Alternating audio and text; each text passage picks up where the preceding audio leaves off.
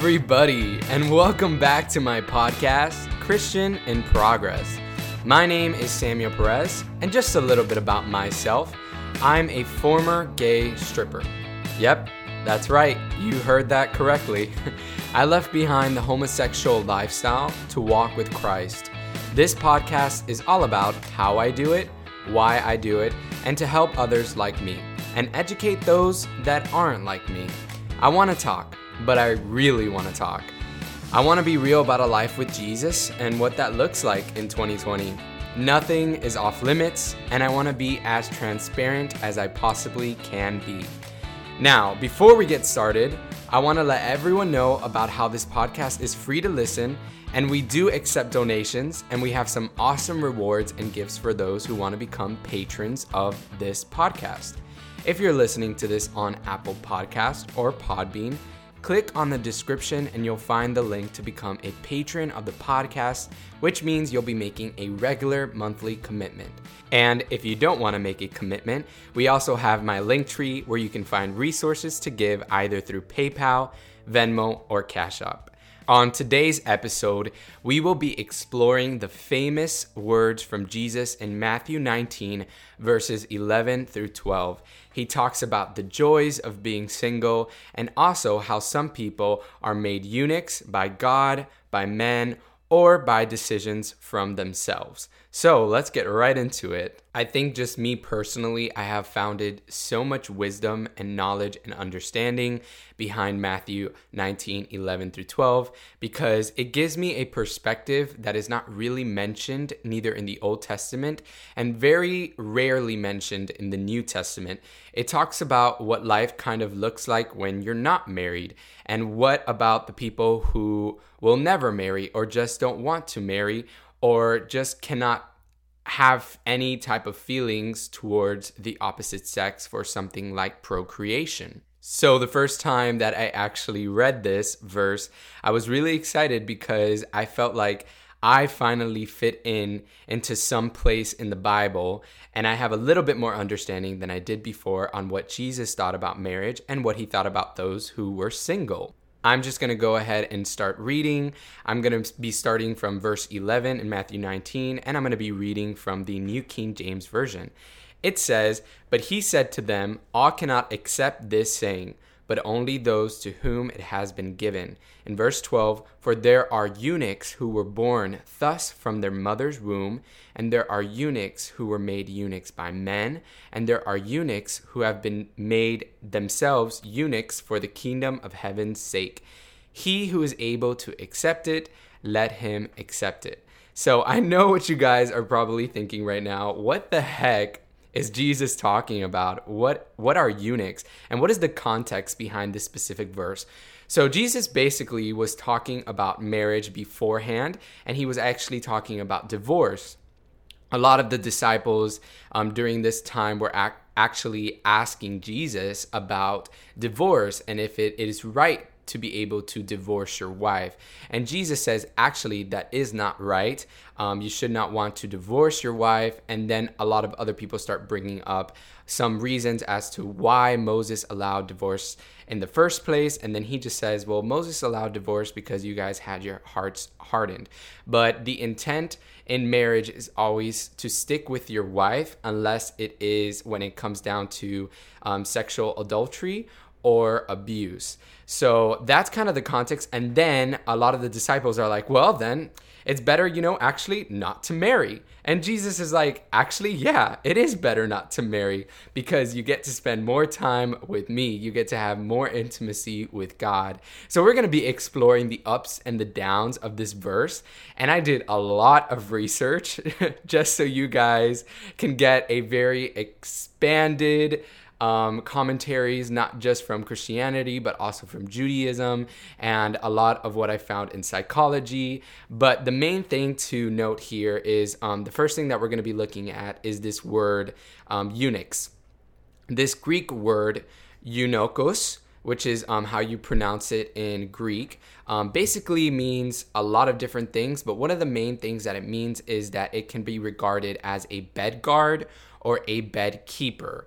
And the reason why this is was because back in ancient times, it was actually customary to actually remove the testicles of your servant and they would basically be the assistants to the women's quarters or the wife of the king.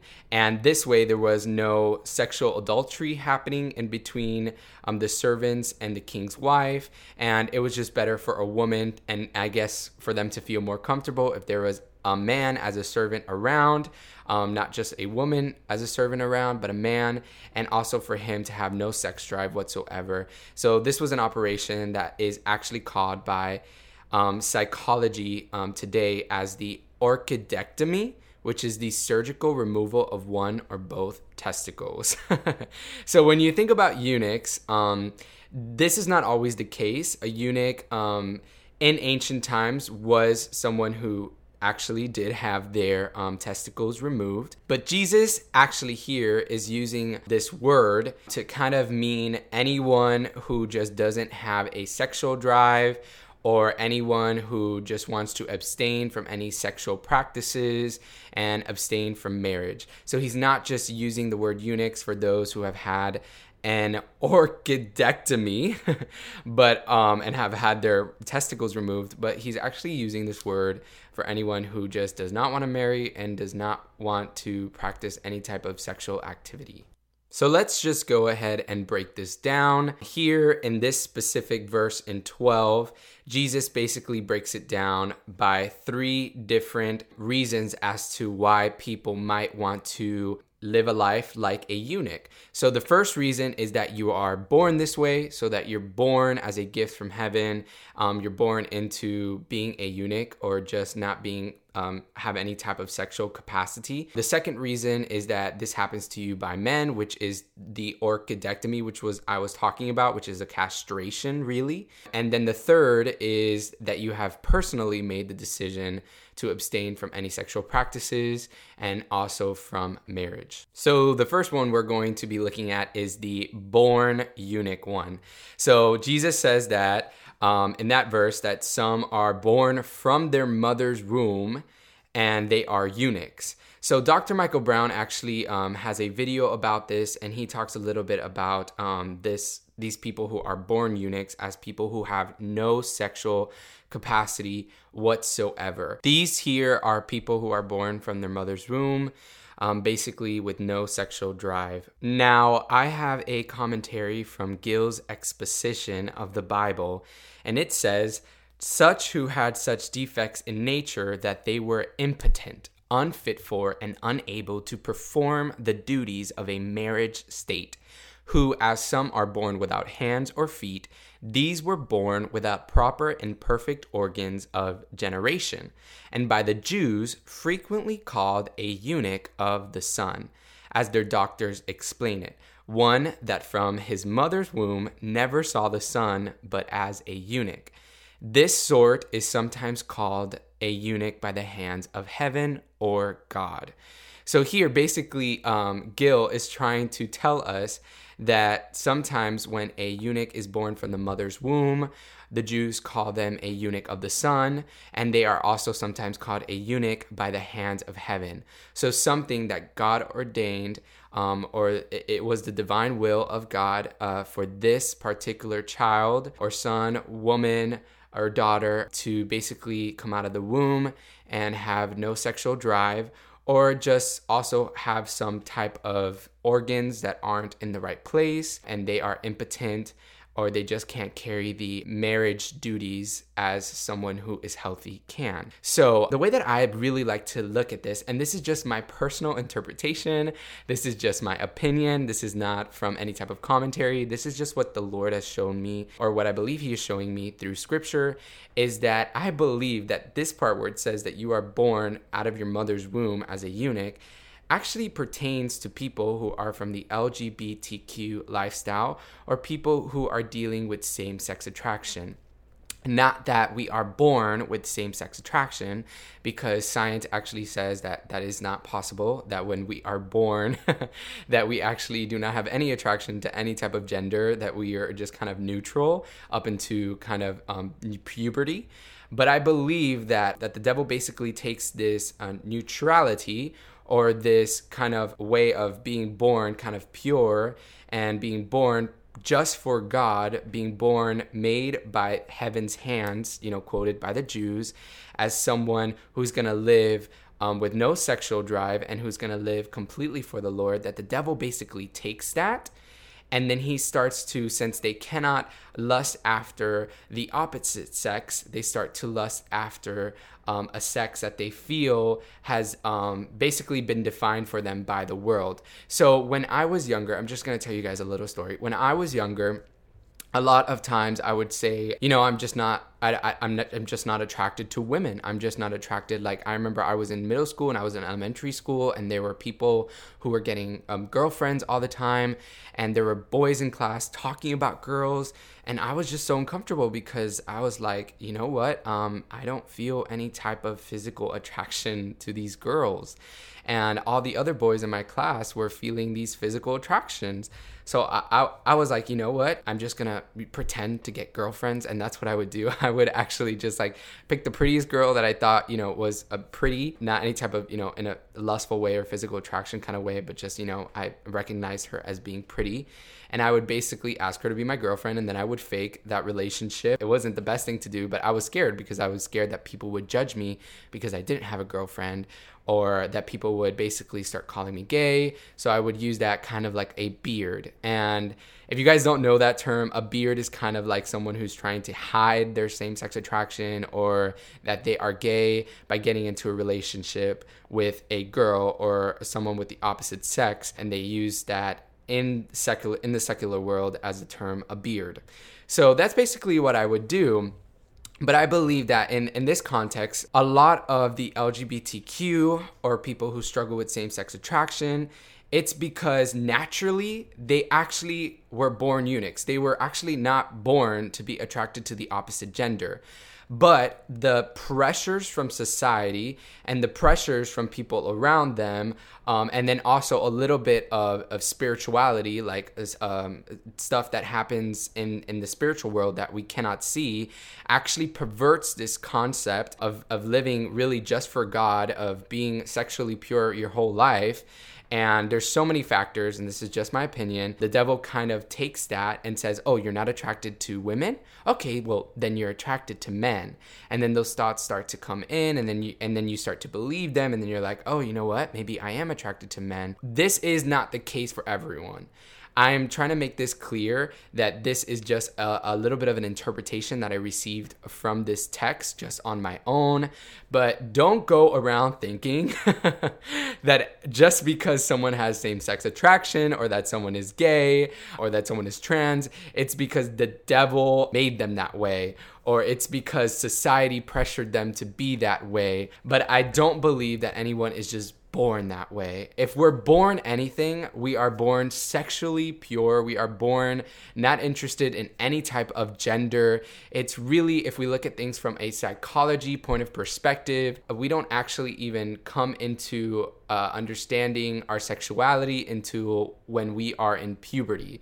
So anywhere from you know late elementary classes to anywhere in middle school, around that sort of age is when we really start to look at the uh, opposite sex and start to feel um, an attraction.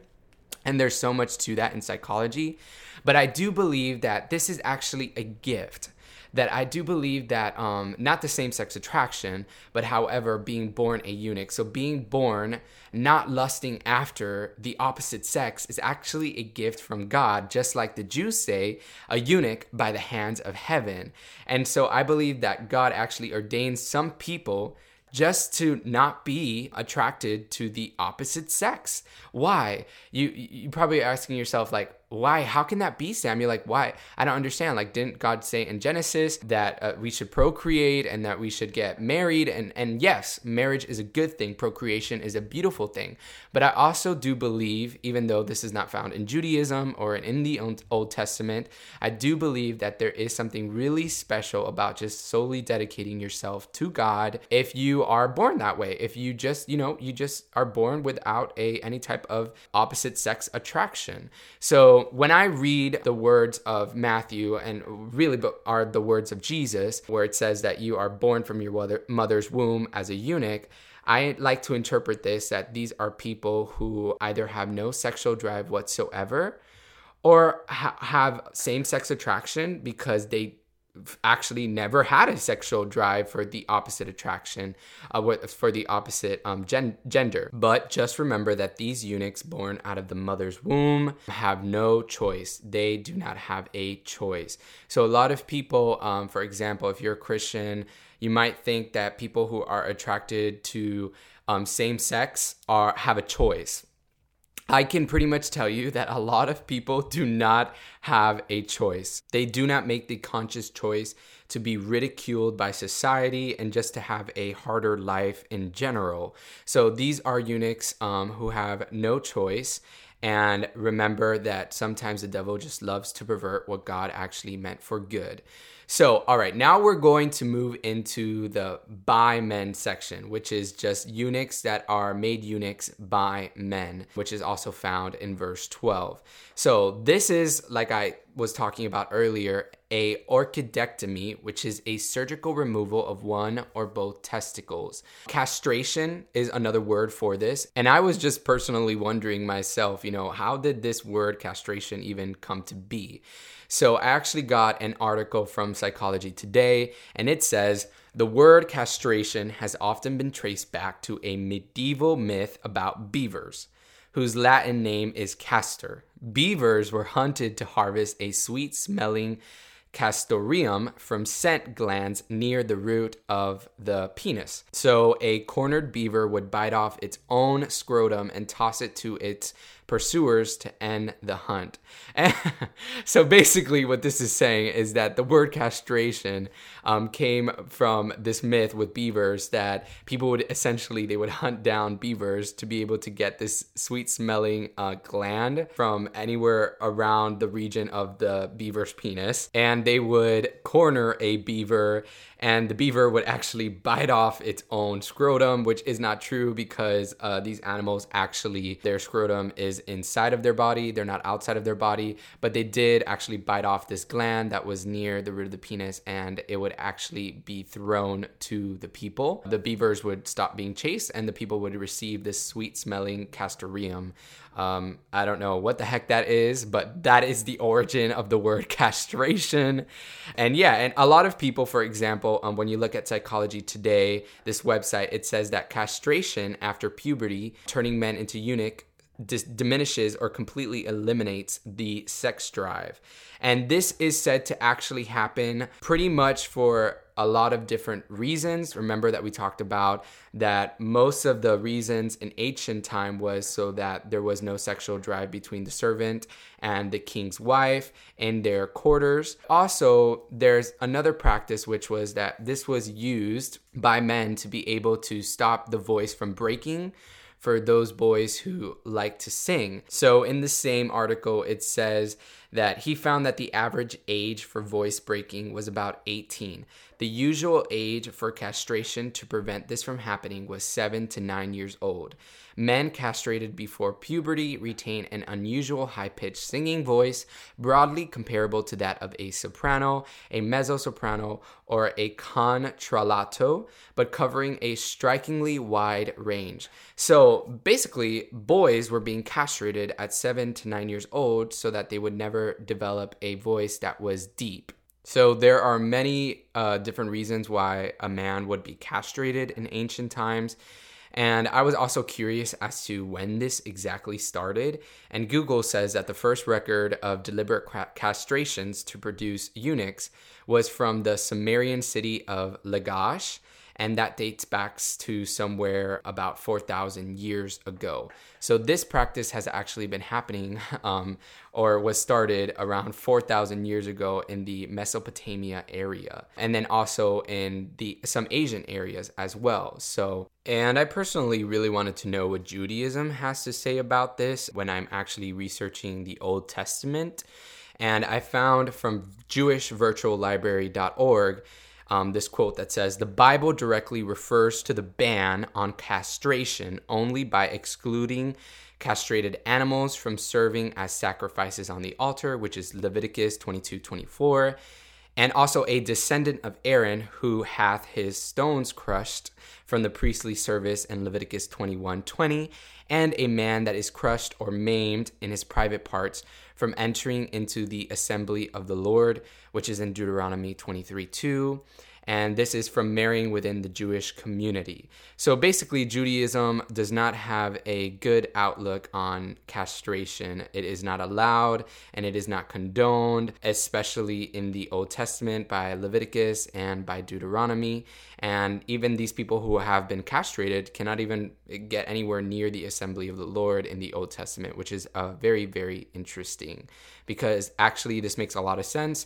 I don't know why God would create us with testicles and then actually want us to remove the testicles. That just makes no sense in my mind. So I do agree here with the Jewish Virtual Library. And then another quote from the Jewish Virtual Library it says, Judaism has always forbidden all forms of castration. Alone among the nations of antiquity, the Hebrews imposed a religious prohibition on the emasculation of men and even some animals. So they were actually really prohibiting this from happening because they believed this to be a uh, emasculation of men. And of course, in, in Jewish culture, um, emasculation of men is actually a very good thing. But the emasculation of men was a bad thing. And even in animals, this was a bad thing. So, something as well that I actually want to bring up is this kind of like debate. I, well, maybe not debate, but this controversy around Daniel, because Daniel was actually carried to be a servant as a high official in the king's court in Babylon. And we do have some ancient sources that tell us that a lot of the high officials in the king's court were actually eunuchs. So there is a lot of kind of theories out there that Daniel was a eunuch and that Daniel um, was not married or could not marry, but this is very unclear. The Bible doesn't really say. So there's that. Now, the other part of Matthew 19, verse 12, basically says that there are eunuchs who have made themselves eunuchs for the kingdom of heaven's sake. Now, Jesus is not talking about people who are castrating themselves because remember, in Judaism, this just was not a thing and this was prohibited. So he's not referring to castration, he's not referring to an orchidectomy, but he is actually referring to people who have made the conscious decision and who have been given the gift from God, a, a grace to be able to not marry and to be able to abstain from any type of sexual practices. So, the first thing that we kind of really have to look about this section in Matthew 19 12 is that these people are not castrating themselves, but they have been separated for God. They have separated themselves for God. And we actually do have um, some Old Testament prophets that never married or are suggested to have never married because we just don't have enough information. But a lot of people uh, believe that the prophet Elijah did not marry, and that would actually make a lot of sense because if I was, if I was Elijah's wife, um, and he got basically a chariot um, ride all the way up to heaven, and he never came back down, I'd be like, where the heck did my husband go? So I don't think personally that the prophet Elijah was married, and his wife or family is not mentioned. Um, there's also the prophet Jeremiah. So in Jeremiah 16, 1 through 4, it says, The word of the Lord came to me. You shall not take a wife, nor shall you have sons or daughters in this place. For thus says the Lord concerning the sons and daughters who are born in this place, and concerning the mothers who bore them, and the fathers who fathered them in this land. They shall die of deadly diseases, and they shall not be lamented, nor shall be they buried. They shall be as dung on the surface of the ground, and they shall perish by the sword and by famine and their dead bodies shall be food for the birds of the air and for the uh, beasts of the earth. So, just from this verse, we know that Jeremiah actually did not marry, but I mean, that's still up in the air because it's kind of just like a little bit ambiguous. It could have been referring to that he just didn't marry in this specific place or at this specific time, but a lot of people do believe that the prophet Jeremiah didn't marry and the prophet Elijah didn't marry um, for the sake of the kingdom of heaven, for the sake just because God actually led them to this decision. We also know that in post biblical times, some members of the Essene sect, according to the historian Josephus, uh, rejected marriage, and the medieval Talmudic scholar Ben Azai remained celibate as well. So we have people in Judaism who, after the times um, that our canonical Bible was written, actually were celibate. And this was common because some people, while they were studying the Torah, actually decided just to be celibate and to dedicate all of their time to studying of the Torah. And this was specifically more in Judaism. Now, remember that this is the choice option and it is given only as a gift. It is given um, as grace from God. So if you basically do not want to marry, are not really lusting after the opposite sex, not that you can't, but are just not really that tempted, you can actually choose to be able to make yourself a eunuch for the kingdom of heaven's sake. And I think this is super cool because actually Paul talks a little bit about this. And I do believe that we can make the choice to actually just abstain from sexual activity and abstain from marriage if God gives us this gift and this grace to just basically walk in sexual purity for the rest of our lives. And I think it's a beautiful thing, and we're going to explore that more with what Paul says in 1 Corinthians 7. However, another question that you might have was Do we have any examples of celibacy in the New Testament? Are there any type of examples that we can look to in the New Testament to actually prove that celibacy was practiced?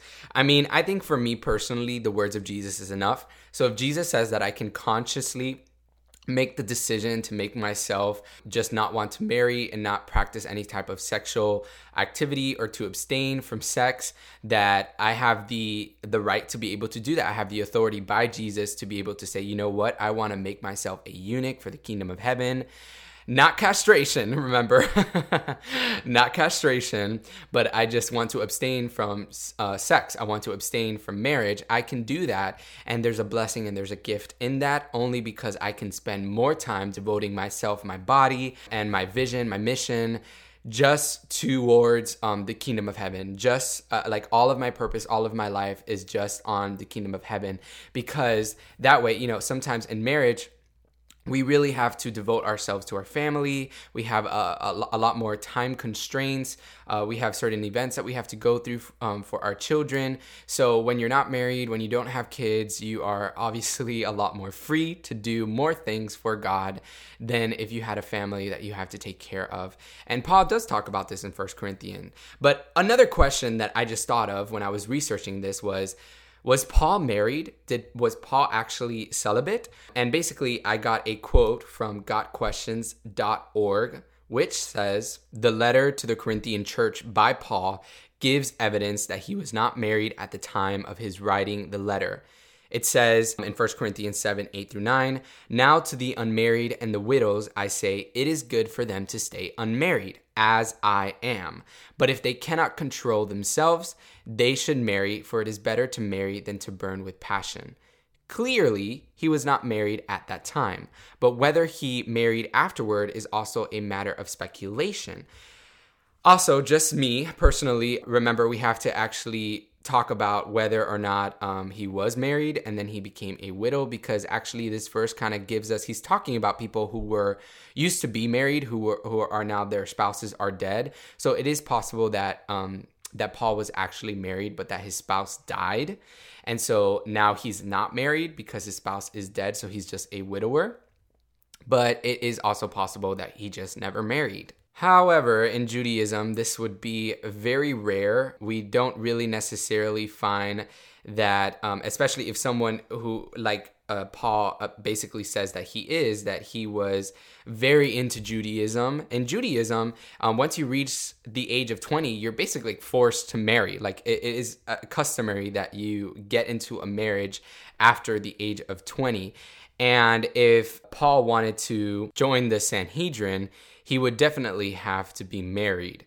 So it's not really clear, but I maybe, you know, it is possible that he was married and then he became a widow. Now, another question that I had while I was doing my research was was Jesus married? You know, there's a lot of documents out there that say that Jesus was married, but I went on answers in genesis.org and I pulled up this quote that said, Some of the earliest Christian writers claim that Jesus did not marry in his response to a group that took a stand against marriage. Clement of Alexandria, which is 150 through 215 AD, wrote, Some openly declare that marriage is fornication and teach that it was introduced by the devil, and they boast that they are imitating the Lord himself. So, although we disagree with that position, Clement quote shows an early reference to Jesus being unmarried. Tertullian in 160 through 230 AD wrote, Since the last Adam, that is Christ, was entirely unwedded. And that is the quote from answersingenesis.org, by the way. So we have more proof that Jesus was not married versus the proof that we have that he was married.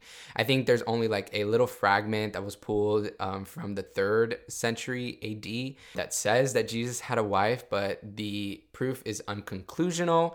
Um, it's not enough to base you know our decision of whether or not Jesus was married. And also remember that the Bible says that we are the bride of Christ, that there is no literal bride of Christ like woman, but that the whole entire body of Christ is the bride of Christ, that he's going to wed us, that we are going to marry Jesus.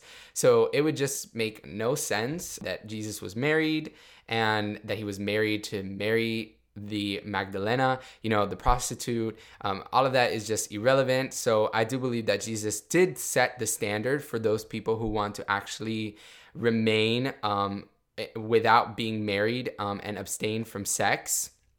That Jesus was the standard, that he too um, as a rabbi, did not um, actually have any sex, that he was a virgin, and that he abstained from marriage as well. Now, of course, the interpretation of Matthew 19, verse 12, comes with a little bit of problems. We do have oppositions to this teaching, especially in Judaism thankfully uh, hopefully i'm not a i'm not jewish but uh, we do have a lot of oppositions to actually abstaining from marriage in judaism which i pulled up from the jewish virtual library uh, so here's a quote that says only if a person cleaves to the study of torah like simeon b azai can his refusal to marry be condoned provided he can control his sexual lust.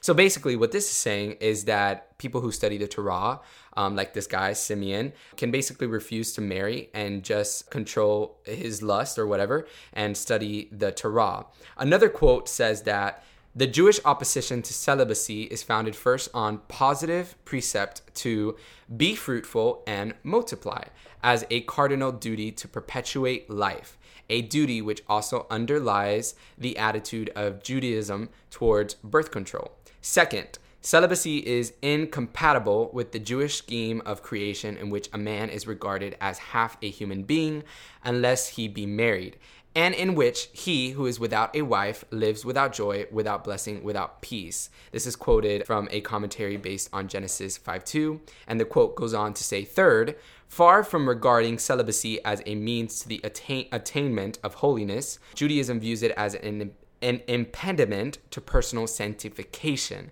This is strikingly illustrated by the rabbinic use of the term kiddushin, which is sanctification, for marriage, and by the instances that the high priest be married, which can be found in Leviticus uh, 21:13 especially at the time when he officiates in the Holy of Holies on the holiest day of the year. So here we are provided with three different reasons as to why a Jewish Virtual Library thinks that uh, celibacy is just not uh, part of God's will. So the first reason is because God said that we should be fruitful and that we should multiply. The second reason is that it actually contradicts the scheme of creation um, which says that we are half humans and that we only become whole when we are with our wives because remember that Adam's rib was removed and that it was placed into his wife so that we really become whole when we become one flesh with our wives again. And then third, that celibacy is like basically an impediment for holiness that you can't become fully holy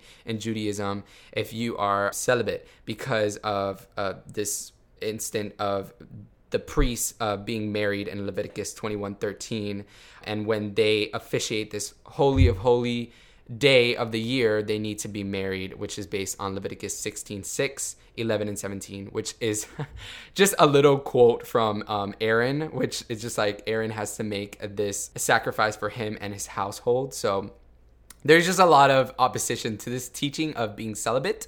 And we also have, you know, the teachings from the Catholic Church, which are just crazy, which they require every single priest to be celibate. And that's not at all what Matthew 19 12 is trying to say. What Matthew 19 12 is trying to say is that if you can be celibate, and that is a gift that is given to you by God. It's a good thing, but I don't think it makes you any more holy than anyone who is married to another person.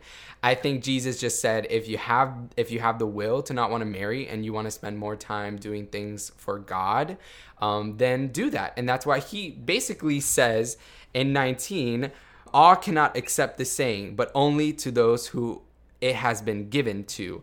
So, not everyone will accept this. Only some people will accept this, and that is okay in the eyes of Jesus. Now, I have personally experienced in Christian churches uh, this kind of like idea that everyone needs to be married. That when you become married, it's kind of like the Judaism idea that you become holy because now you have a wife and now you can actually be a pastor or you have more authority because you're married or you understand life better because you're married. And I don't think that's necessarily the case either. So if you ever go to a Christian church and they're, they're just like, you have to marry, like you cannot be celibate, you know, obviously just bring them to Matthew 19, uh, 12, where Jesus says, you know, if you don't have to marry, if you don't want to marry, um, if you have the, the grace by God to not marry, you know, but just remember that this is the exception not the standard. This is a gift given by God, and he who is able to accept it, let him accept it. A gift needs to be accepted and understood as a gift. So this is not the standard. This does not mean just like you know how the Catholic Church has kind of perverted this idea. This does not mean that everyone needs to be celibate. No, it is just the exception that some people will just be celibate, that some people will never marry, that some people will just never have sex, that they will die virgins, and it doesn't make them any more holy like I was saying. There is another quote by the Life Application Study Bible, which is the one that I use for my NLT uh, translation, and it says, "A eunuch is an emasculated male, a man with no testicles." Jesus' point here is that some people have physical limitations that prevent their marrying, while others choose not to marry because, in their particular situation, they can serve God better as single people. Jesus was not teaching us to avoid marriage because it is an inconvenience or takes away our freedom, that would be selfish. A good reason to remain single is to use the time and freedom to serve God. And Paul elaborates on this in 1 Corinthians 7. And that was the quote. So let's just go ahead and explore some of 1 Corinthians 7. It says in verse 25, now concerning the virgin, I have no command from the Lord, but I give my judgment as one who, by the Lord's mercy, is trustworthy. I think that in view of the present distress, it is good for a person to remain as he is. Are you bound to a wife? Do not seek to be free. Are you free from a wife? Do not seek a wife. But if you do marry, you have not sinned. And if a betrothed woman marries, she has not sinned. Yet those who will marry have worldly troubles, and I would spare you that. This is what I mean, brothers.